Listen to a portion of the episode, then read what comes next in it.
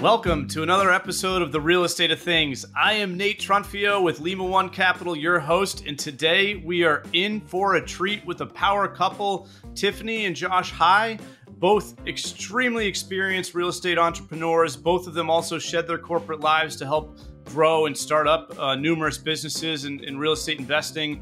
They not only fix and flip, they wholesale, they buy and hold rentals. They've been doing this for, for a number of years, doing 300 plus transactions. And they also are educators to uh, a community of experienced real estate investors as well.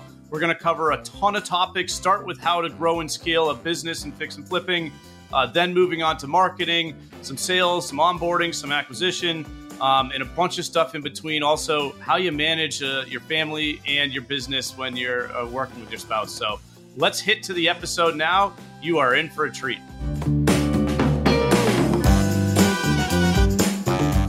You're listening to the Real Estate of Things podcast. We have a power duo and couple in the house, uh, powerful in what they do and who they are. And so I'm excited. Uh, welcome, Tiffany and Josh, to the Real Estate of Things podcast.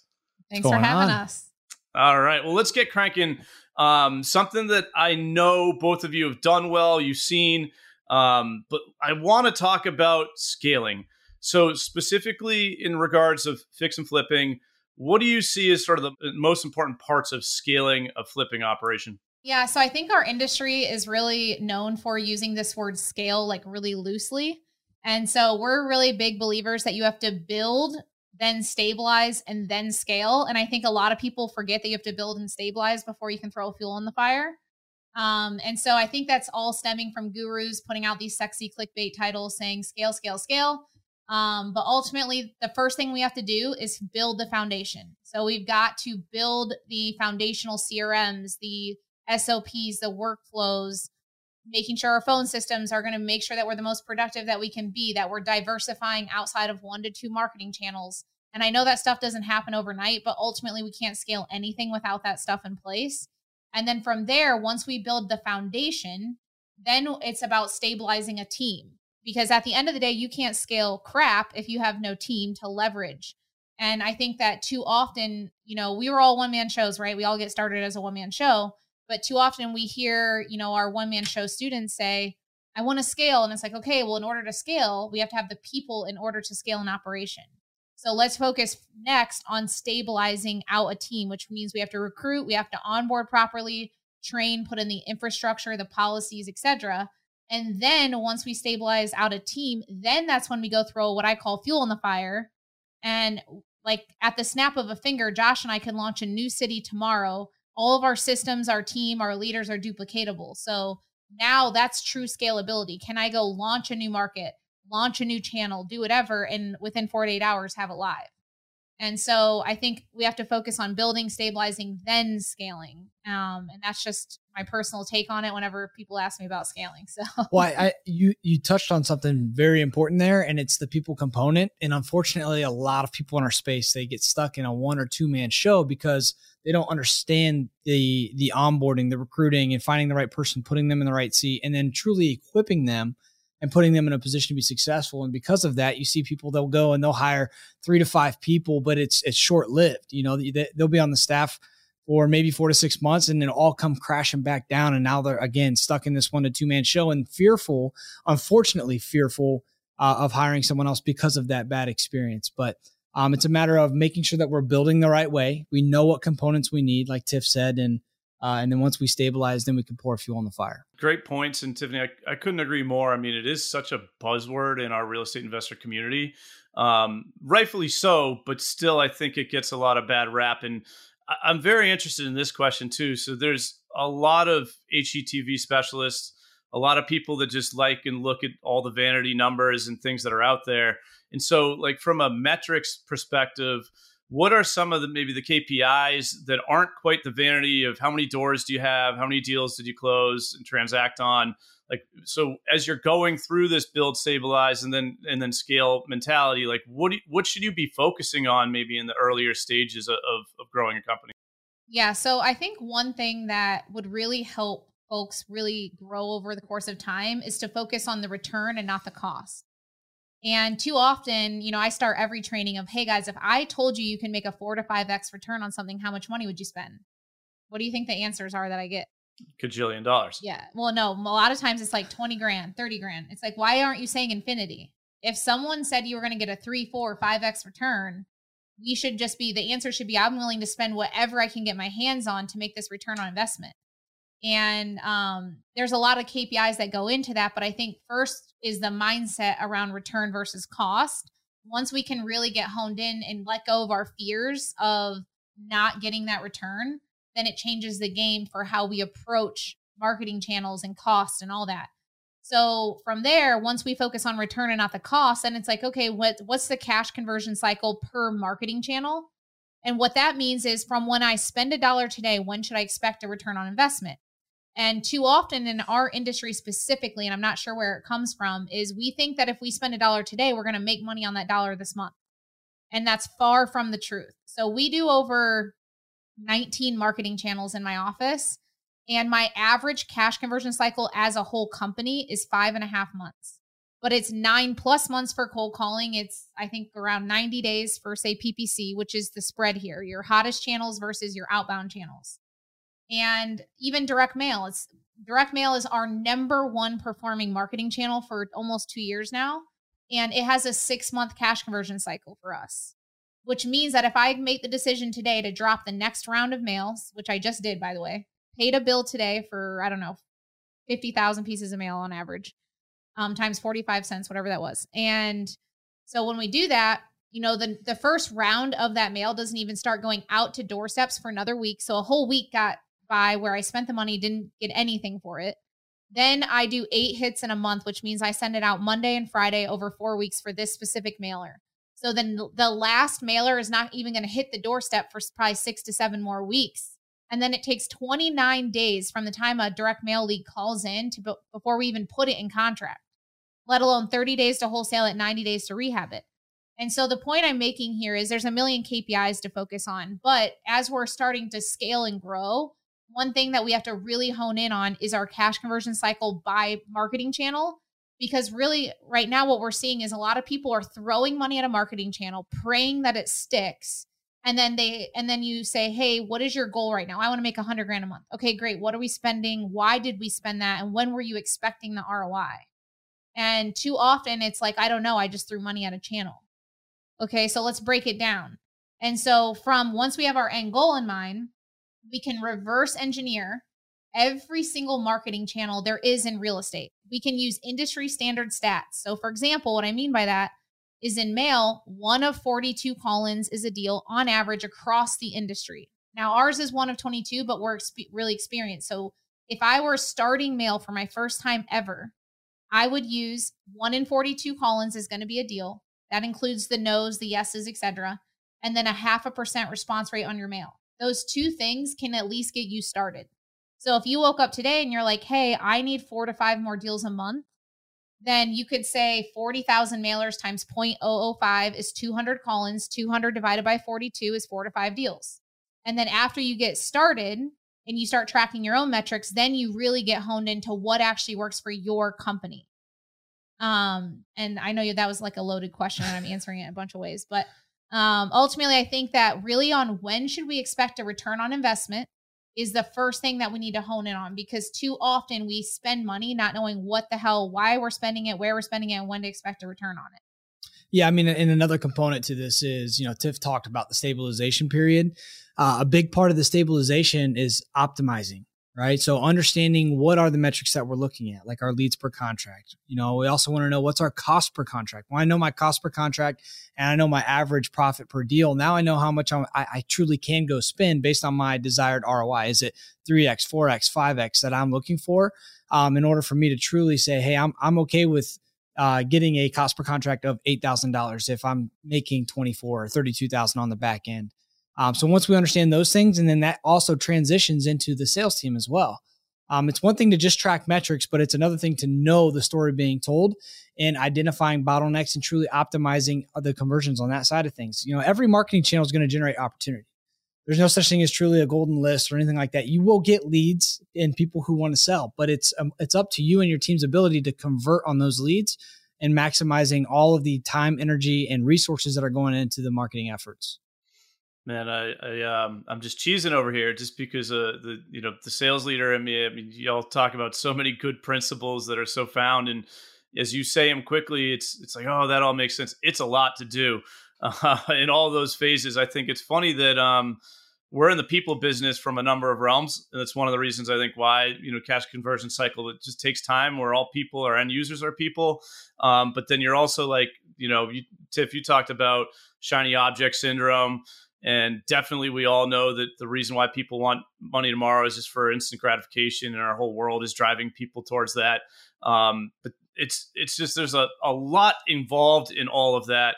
I think what I'm I'm really curious on, like, how do you weed out some of the noise and all these shiny objects and you know the instant gratification desires? Like, how do you stay focused on the right path and plan throughout all of this? Couple things. One, I would say get a mentor that doesn't focus on the shiny objects because I think a lot of this is driven by the person who's holding you accountable. So if you are in a community where you're being driven by someone who's having you chase all these things, just be careful because they're likely doing it to sell you more and more and more. Um, where like a good mentor will hold you accountable to staying on track to exactly what you have to hit and ignoring the noise.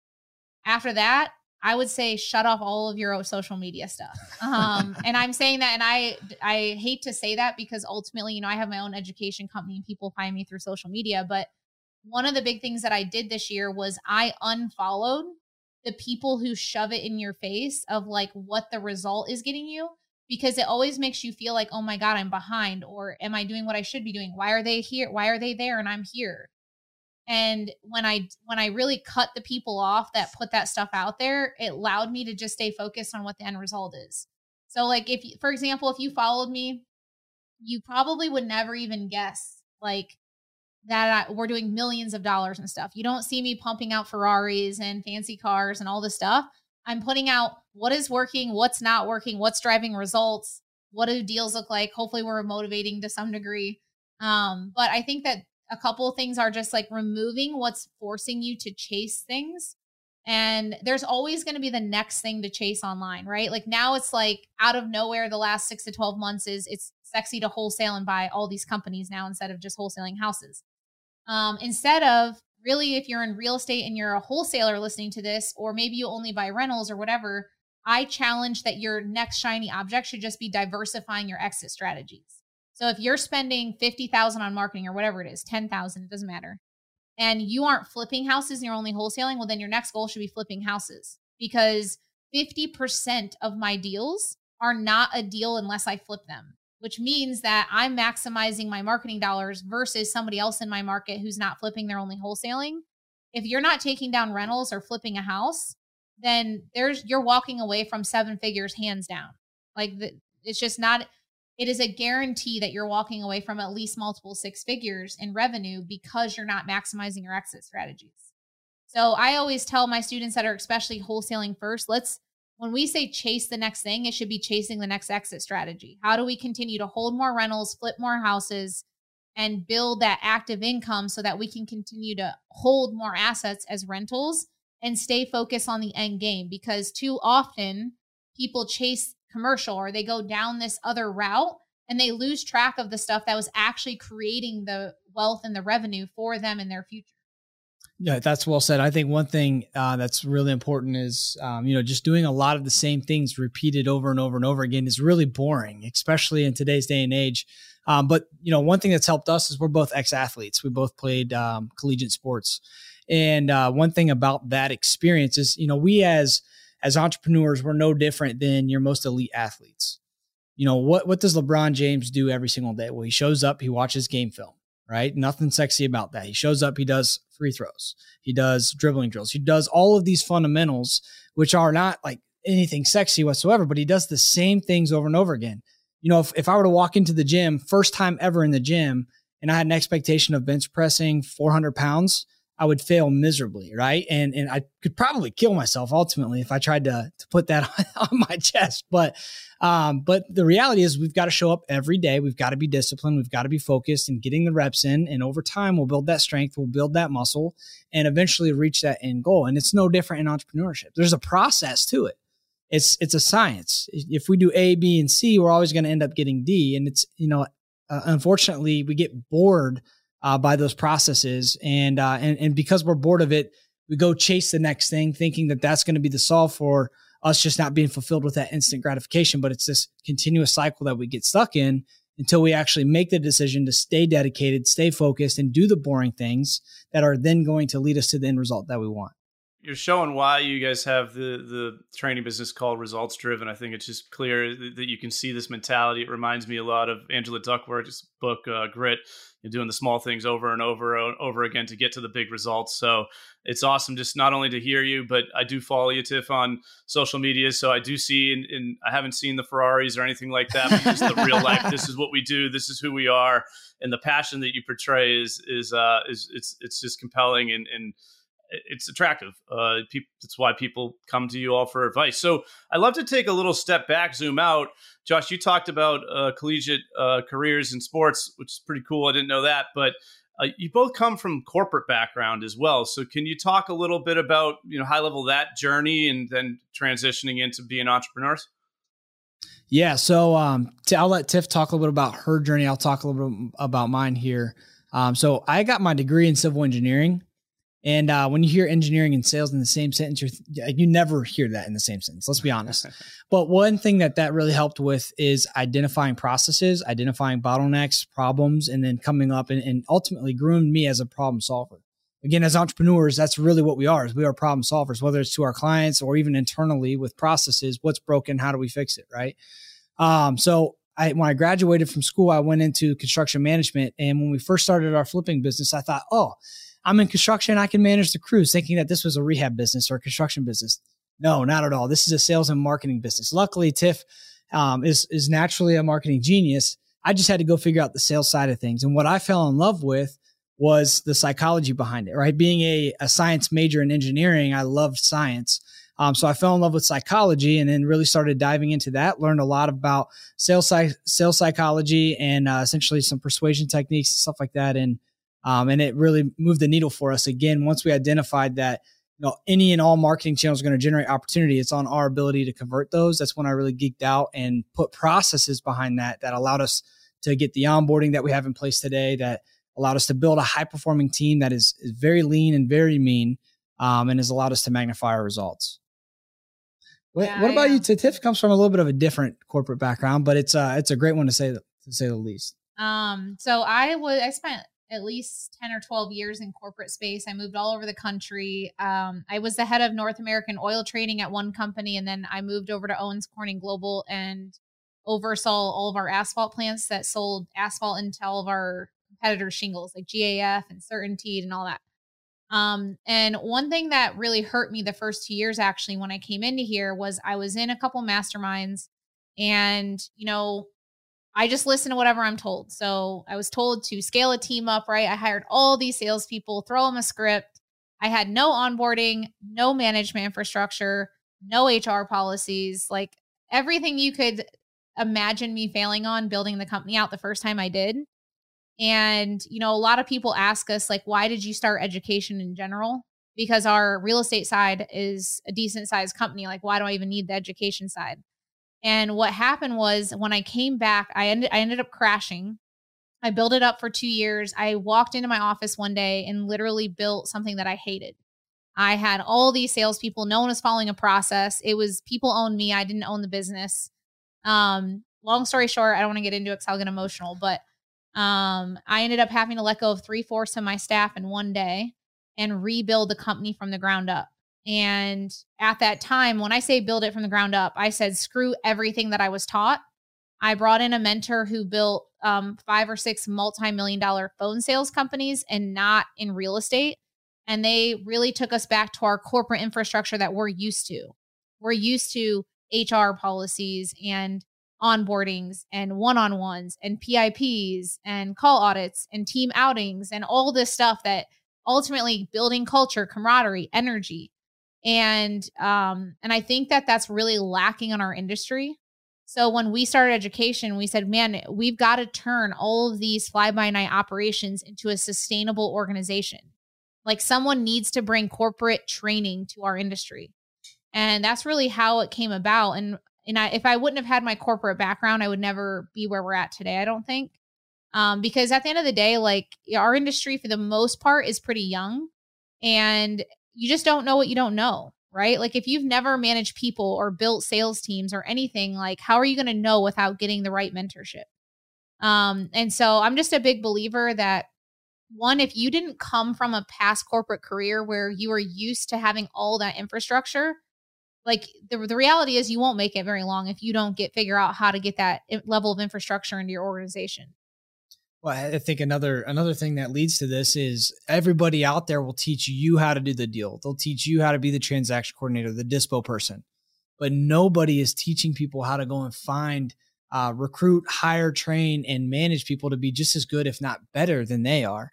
Um, and that's that's really going to hold people back when it comes to truly magnifying their results through building a team. Couldn't agree with you more. And, and uh, another then leads me to another question that I'm sure both of you have some uh, good perspective on. So in that there's this difference between managing and leading.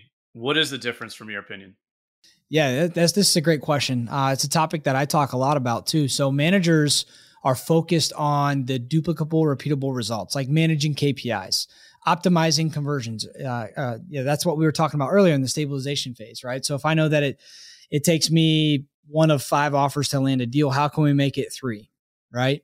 That's what managers are focused on, the KPI side of things. But then leaders are focused on growing people. They they create environments that are conducive for growth through building culture.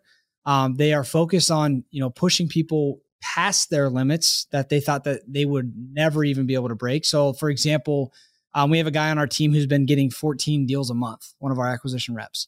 Uh, if you would have asked him a year ago, could you ever see yourself getting 14 deals a month consistently? In his mind, he might have told you, uh, I don't I don't know. I just never have, and I haven't really seen that before. So there's that. It's almost the same concept of running the four minute mile, um, where nobody could break it, but and then all of a sudden, w- once the first person broke it, all of a sudden everyone had that belief internally that they could do it too, and then now all of a sudden everyone's doing it.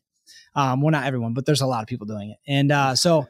Anyways, my point here is, is is we were able to take that individual, even though he may have thought he was capped out at nine or 10 deals consistently a month, and we continuously push him uh, into this, we've created a vacuum, a void essentially that allows him to grow into. Um, and that's essentially what leaders do is we push people past their past their limits. We continue to focus on growing them and their skill sets so that we can groom them into other positions and groom them uh, with their career or their personal goals, stuff like that over time. Yeah, I think the big thing, especially when we're talking about growing and scaling and all this, is that in order to get here, like somewhere you've never been, you have to become the leader that it takes to get it. And I think that people forget that they can just wake up and like have this dream outcome without becoming the person that it takes to even get that outcome. And John C. Maxwell talks about the law of the lid. And so, out of the level 10 leader, let's just say you're a level four leader right now, your organization will never get past level four because you're its highest cap. So, in order to get a level eight or level 10 organization, you have to become a level eight or level 10 leader. And ultimately, our industry specific, well, I should say more in the wholesaling space more than anything, is it is what it is. It's a really young space, and a lot of people have just never led people before.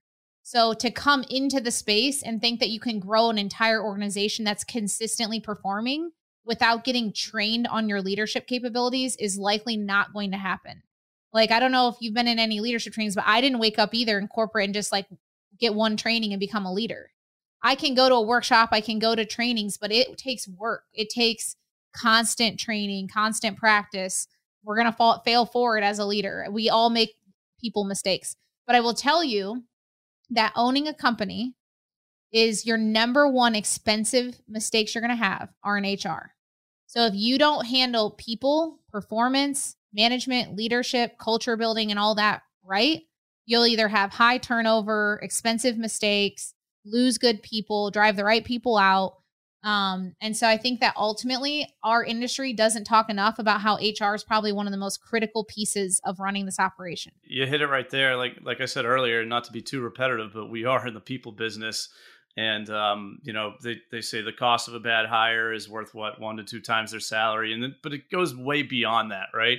Um, and so it's interesting um, you talk about the 10 levels of leadership. I always just say i'm a continued student of leadership. And i think we all are because you know tiff you make that that's such a good point. Like you can't just read an article read a book watch a video go through seminars and say that you you know you're a profound leader and a lot of times you get stuck in that management trap josh as, as, as you said as well so it's really cool to hear your perspective, not only from what you advise on, but your experience. You know, uh, learning through fire and failure. It's it's it's a given. It's something we have to we have to experience. So, w- what are some other falsities or falsehoods that you know somebody who's growing and wanting to get to the level that, that you two are at?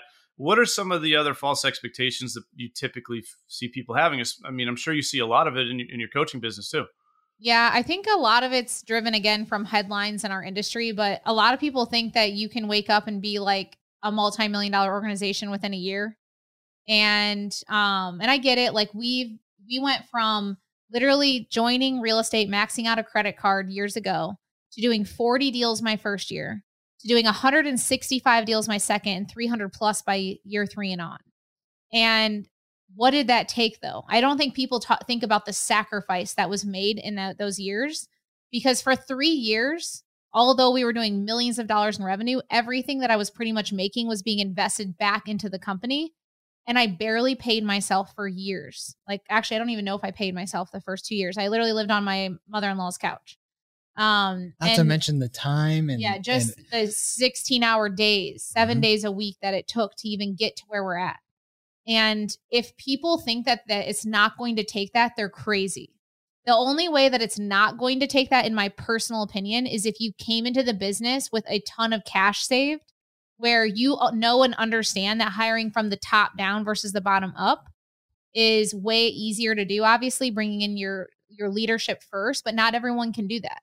Uh, and 99% of people can't do that in the beginning. So it's not realistic. Um, and so I think ultimately it's about understanding that this is a process, it's a journey, and you either love the process and the journey or you don't. And I and I just believe that ultimately I'm a big believer in stability. I don't you'll never see me putting lines out there like quit your job, all this other stuff. I think it's all bullcrap. I think that you can build wealth and work somewhere that you love. I think that they can be combined.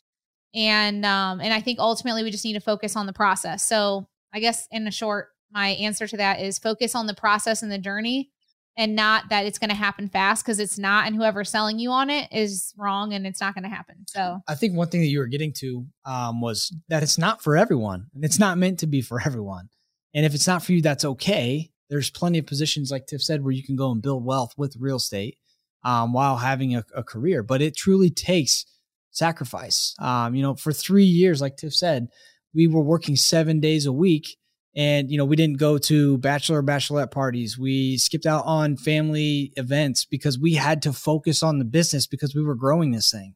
Um, and i think a lot of people underestimate what that looks like. In, in fact people come in they're like yeah i'll work nine to five and become a millionaire. It's not the way it works. Not the way it works at all no, it's it's it's very true. Can can you can you both elaborate a little bit more again? Just because I'm I'm so intrigued. You you see a lot of people through your coaching business. So like, what are some of the other common mistakes that that operators are running into or want to be operators? I don't know if it's a mistake rather than a fear. Like the fear of failing, the fear of the unknown, the fear of will this channel perform if I drop $20,000 a month on it? Will this person leave me if I've never been a leader before? Do I even know how to make someone a W 2 versus a 1099 because I don't know the process? Um, am I willing to pay a base for a salesperson because I'm I'm scared that they'll fail me, so I'm just going to throw them on commission only, which drives commission breath. Um, there's just there's a lot of what I call fears rather than mistakes, and in the beginning, it's about teaching them the process so that they can let go of the fear. I think a lot of fears stem from just not knowing what you don't know. And once you get trained and understand the process of recruiting, the process of onboarding, the process of the paperwork that someone should sign on day one, the process of day one, two, three, four, and five on onboarding. What happens every hour? How do you manage it? How do you plug in these scorecards? How do you do all that? Then it's like, oh, okay, now it all comes together and makes holistic sense. But if you're just trying to figure this out on your own, a lot of times people are driven by the fear of the unknown. And so they're just hustling and grinding to get the next deal versus investing into themselves and the infrastructure on building a sustainable organization. So I don't know if it's necessarily mistakes. It's any mistake is just typically being driven from a fear of getting trained the right way, a fear of investing into yourself, essentially. I like it. Good, good there. And Josh, you, let's go a little deeper into. Um, we've been talking about building teams, but it's so important first impressions and bringing people on for you know when onboarding. So talk to us about how you run onboarding and some of the infrastructure that you need in order to support that. Yeah, no, great, great question. So one thing that's really important to recognize, and one of the limiting beliefs, we call them limiting beliefs that we see a lot of people have in our industry is thinking that salespeople are naturally born or they're not. It, meaning when you walk in the door, you you were either born a salesperson or you were not born a salesperson. That we 100% disagree with, and it all stems from uh, just not recognizing that sales is a skill set. Going back to that um, that fitness comparison that I brought up earlier, if I walked into the gym and wanted to bench press 400 pounds on day one, it probably wouldn't happen. It's no different in sales. In fact, I'm an engineer, right? My degree is in civil engineering and I should have never been in sales. But because I geeked out on sales tactics, sales fundamentals, psychology, I was able to create a process that I can then go and teach to other people and equip them with the skill sets required in order to have, you know, create high performing uh, team members. So some of the things that we focus on in onboarding is first and foremost what we look for. Let's talk about before they even come in for onboarding. What does the ideal team player even look like? Going back to what I just said, you don't have to have any sales experience whatsoever. I can teach you everything you need to learn about sales in order to be a top performer. But you have to be an ideal team player. And we look for three things. First and foremost, are you a core value fit? Secondly, are you coachable? Because I can teach you everything, but if you're not able to go and actually implement what I'm teaching you, what's it even matter? Right. And then third, you have to be growth oriented, meaning that you're you are striving to be the best version of yourself every single day. If you have those three characteristics, then you are our ideal team player. And then that's when we'll bring you on the team. And now we'll go through onboarding. In onboarding, some of the things that we'll talk about will be like our ideal customer profile. What are the types of people? What are the types of situations that we as cash buyers buying off market at a steep discount, like what what can we actually help with, right? What value do we bring to the table? And let's identify what those situations are. Now, once we know those situations, uh, we've built that into a qualification process. So then we teach the qualification process and and identifying is this person is this person worth our time or are they not?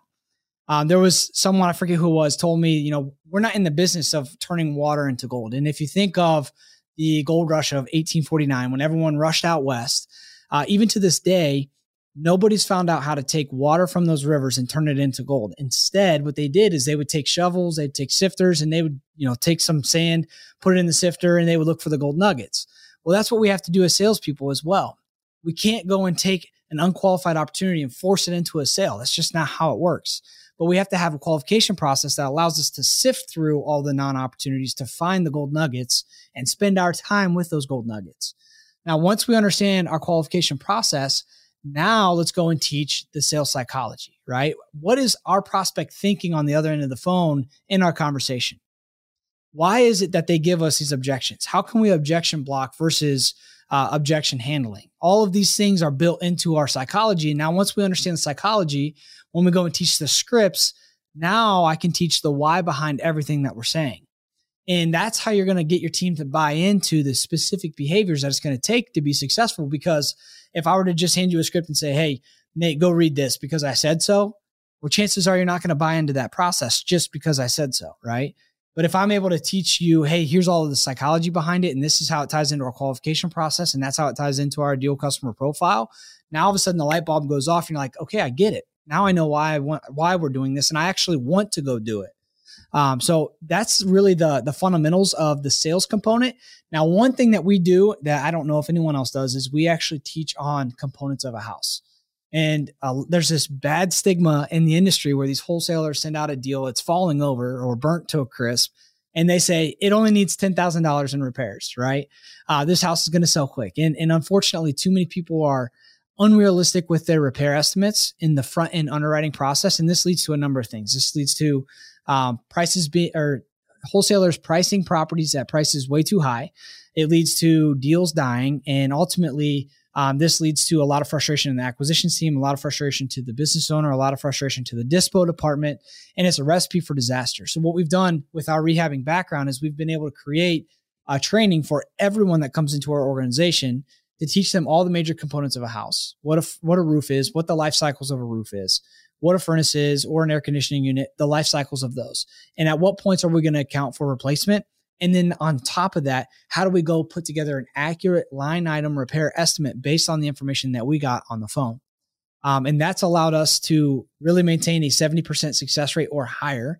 Um, while we do wholesales and fix and flips, it's a pretty high success rate across the country uh, with the people that, that we've worked with and the things that we see in our coaching business. Um, and, it, and it all boils down to knowing and understanding those components of a house. So when you couple all of that together, you're truly equipping them uh, to be an expert in their field, sharp as a tack, and uh, enthusiastic as hell. It's great feedback, and it's a lot. That's a lot, right? What you just went through is a lot, and uh, I'm sure it's evolved over time. You bring both of you some of your corporate backgrounds, and uh, a lot of this is iterative. We're, we're very lucky on our sales team to have uh, two dedicated trainers to help get people spun up. I think that's also just one of the reasons why people get so attracted to just real estate invest. There's so much to learn, so therefore there's so much to teach which means there's a lot that you could learn in the wrong way, format, and fashion. And, and it's just interesting how you sort of make sure, just like building a house, you're starting from the foundation up and getting people to see the why and what the end product looks like. So, uh, really, really cool and really unique there. I think the last topic I want to touch on with you, um, you, you talked both about sacrifices and getting to where you're at. Being married, but not working with my spouse, I want to just ask this question. So, what are some of the difficulties and sacrifices that you deal with running a great business, but uh, assuming also running a great household as well? So, I mean, that's evolved over time of like what our sacrifice is. And so, like, what was our sacrifice five years ago is very different than today. So, today I have a child. I didn't have a child when I started the company. Um, and so it's changed, obviously, my perspective on life and my time and all that if I didn't have a child, I'd probably still be grinding it out 20 hours a day because that's who I am. Um, but I've made a point that after five o'clock to eight o'clock, like that is my time with Sailor. And we've just made an agreement between us because it is what it is. If people think that this is like we're working four hours a day, you're wrong. Um, so Josh had we have an agreement that he will, when needed, work extra hours because I'm going to be home and present with Sailor in the evenings. Um, and we just have like our time blocks with our child, which obviously there's so many hours in a week where we have to time block our company, our own selves, our child. And so one thing that we've done this year that's really helped us is we hired a life coach slash therapist, whatever you want to call her. And she's been a life changing experience for me. Um, so what we do is I work with her separately. Josh will work with her separately sometimes, and then we'll have some things together. And it's just about being proactive versus being reactive because the business, I mean, this isn't our only company. We have more companies and some launching. And so it's easy to get caught up in like going to dinner and talking about business versus each other. But the reality is, it's our passion. So, like, people are like, Is that all you talk about? We're like, Yeah, because we love it. Why wouldn't we talk about it? We love what we do. And, um, but I will say one thing that she's really helped us with is she gives me these exercises to ask certain questions on dates and do things to spur us separating work from our personal life. And it gets us laughing, crying, telling stories, you know, all that kind of stuff. So um, we're definitely not perfect. I don't really believe in a work life balance. And honestly, we've learned how to collide them. And for example, at every event that I go speak at, like if someone asks me to speak at an event, you either have to fly sailor with me or I'm not speaking at your event. Oh, cool. So it's just things like that that like I've learned over time what means something and what doesn't. And I've learned how to say no to a lot of things. Um, and at the end of the day, like nothing is more fulfilling to me than working with Josh. Like I come home, I come to work every day and get to work with the person I love the most in my life. Now, do we butt heads? Yes, we do. And we have a whole process to that too um, so we have what we call the level 10 and um, which we haven't had one in a while. We should probably have one. Um, but we when have you say that. a while, you're talking like it's yes, two weeks. Yeah, it's yeah. not. It's not. not a while, but no. So essentially, what we do is we'll have a level ten with just me and him. It's where we give each other permission to hold each other accountable to goals, metrics, numbers, which a lot of couples I think would straight argue, which don't get me wrong, we definitely get very heated in those conversations. But it's a handshake agreement that when we walk out of the door, it's left at the door. And um and I think that that kind of stuff between being proactive about how to stay on top of our marriage, making time for our child, and having these effective level 10s and all that, we use these tools and resources to like manage our ability to have conflict and it be healthy conflict. Yeah, I think I think where a lot of people get hung up as far as working and being an, an entrepreneur with a significant other who's also a partner in the business um, is if they try to pull that person in. So let's just say I started the hmm. business and then, you know, Tiff's doing her own thing. She's got her corporate career. And then I say, Hey, Tiff, you need to join the team. You need to join the team. And I pull her in as a partner. Um, a lot of times, what I see is people convince their significant other to join the team because it's in the best interest of the family, but or the household, or even the business. But unfortunately, uh, uh, most of the times, Tiff in that scenario may not be as passionate about it as I am. And if she's not as passionate about it as I am, then we're just setting ourselves up for failure. Now, the, the key component with both of us is we both are extremely passionate about what we do and we love what we do and we wouldn't trade it for the world. So it works really well. Um, but another component to this as well is um shoot, I lost my train of thought, but hold on. I think the big thing is just trying not to change the person you're with, right? Yes, like sure. like Josh, I am kind of crazy, not gonna lie. Like I am a genius when it comes to marketing. My brain's all over the place. I'm like 100 miles an hour. Anyone that comes to any of my trainings, I talk 100 miles an hour. And over the however many years I've owned a company, I have crazy big ideas all the time. I am your true definition of an extreme visionary. And Josh has never tried to change me. He's never tried to slow me down, hold me back, turn down my ideas. He never shuts me down. Um, and if anything, he's very encouraging of things that he knows that I'm likely going to fail at. And because of that, I always know that he's going to have my back, no matter if I fail at some crazy idea or not. And I think that that's what's important. I think that no matter if you're business partners or not, like just don't change the person, let them be who they are. So I remember what I was going to say now, and, it's it's very important. I don't know how I lost it, but anyways, um, one thing that's really helped us too is knowing and understanding where this where the our significant other is coming from. Like in those level tens, if Tiff's getting on me because I didn't live up to a commitment that I made, I have to first recognize and understand that she is doing this because she wants what's best from me. She wants what's best for the organization. Right. And it's not like she's putting me down and saying I can't do this or anything like that. She's She's trying to build me up and make me stronger. And same goes for me to her. If I get on her because she didn't live up to a commitment that she made, it's because I want what's best for her. It's because I want what's best for the organization. Um, so we are collectively working together to make each other bigger, faster, and stronger. And when we know and understand that going into any and all conversations, whether it's an argument or not, knowing that we want what's best for each other and what's best for the entire team is what truly allows us to have those open and honest conversations that may not be as easy. It's impressive to hear how you talk about managing not only the, the work side, but the personal side.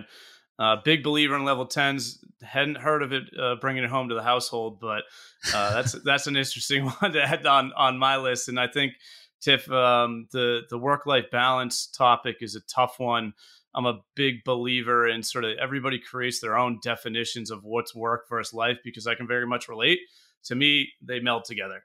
Yep. You know, a lot of my life is work, a lot of my work is life, and I'm fine with that. But we each own that, and then I think Josh just sort of respecting who each other are and allowing for one another to to be themselves, um, and also all that driven with sort of this mutual respect and uh, desire for you know success in personal and, and work realms. I, I, think it's uh, it's pretty cool to, to hear sort of some of the reasons how you, you're running a great successful household and certainly um, the business or businesses. And that's where I want to actually very much end. Um, can, before we say bye bye, um, you reference multiple businesses. So let's make sure we get those out uh, in the wild here and in any way that, that our, our listeners can reach you. Yeah. Um, so we have obviously our real estate side. We have a rental portfolio. We wholesale and flip houses. We have an education company where we work with experienced investors to build out their teams. We don't work with newbies today. And then we have a couple other par- uh, companies where we're more silent funding partners in. Um, and then we are in the mid- mix or in the midst of uh, of starting another pretty big company, what we think will be probably one of our biggest ones yet. Um, I can't say anything yet. We're under confidentialities, but um, it'll definitely complement the real estate industry, but it'll be for all industries. And I'm pretty excited about it. I think it's a needs everyone needs. It's not just real estate focused. Um, but ultimately, man, I uh, I wish I could tell you it sounds sexy that we own companies and that we're launching them, but that's really not what matters the most. Um, at the end of the day, like unlike every like everyone listening to this podcast, I'm sure you're listening to it on how to gain more knowledge around real estate, build more freedom, build more wealth. And for me, the definition of building wealth and financial freedom is very different today than what it was five years ago. And what freedom means to me doesn't necessarily mean financial anymore. Freedom to me is really just being present with my child. And I think I've realized as I've grown as an entrepreneur that sometimes they don't always go hand in hand. It's not always like more money equals more time. Now, we can definitely get there, right? We can build C suite executives and all this, but I just encourage everyone to really focus on what really is the vision because a lot of times we get students that come in and they're like, I go, what's your goal? I want to make a hundred grand a month. Well, why?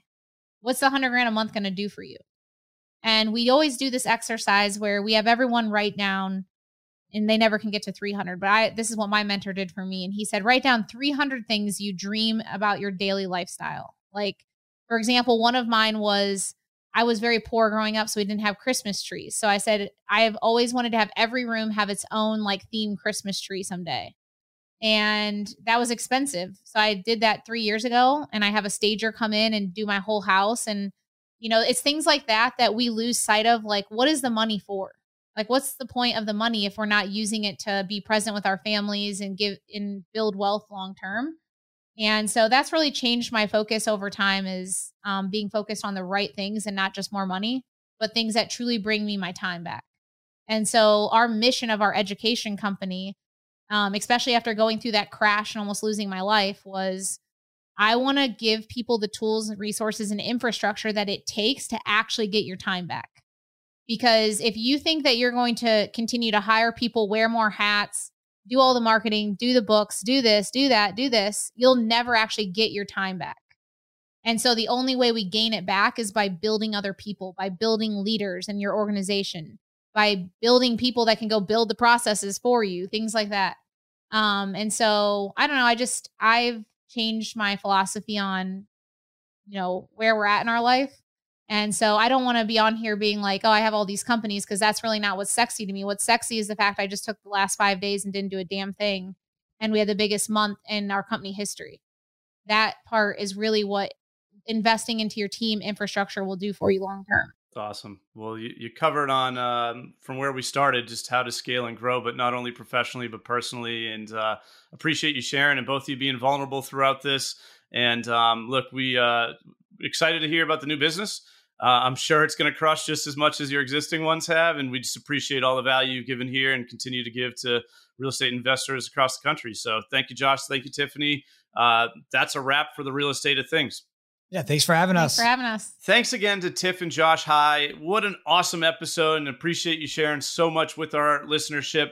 Listeners, make sure you subscribe. We drop new, fresh uh, episodes every Tuesday, so do not miss out. You can always find us in all things about real estate of things on our website, www.realestateofthings.co. We will catch you next week with another great episode.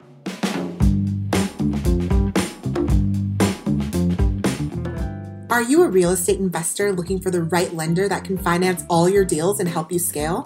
Lima One Capital has the best suite of loan products in the industry, bar none. Construction rental properties, they have incredible financing solutions for it all. A reliable, common sense lender is one of the most important parts of your investment team, and that's exactly what you get with Lima One. Let Lima One Capital show you how they've helped thousands of real estate investors scale and increase their wealth. Check out lima1.com or call 800 259 0595 to speak with a consultant in preparation for your next project. Thank you for joining us today on the Real Estate of Things podcast. Subscribe and tune in weekly for new content from the industry's best while we continue to unpack the nuances of this dynamic market. Follow us across social media for additional insights and analysis on the topics covered in each episode. And remember to rate, review, and share the show.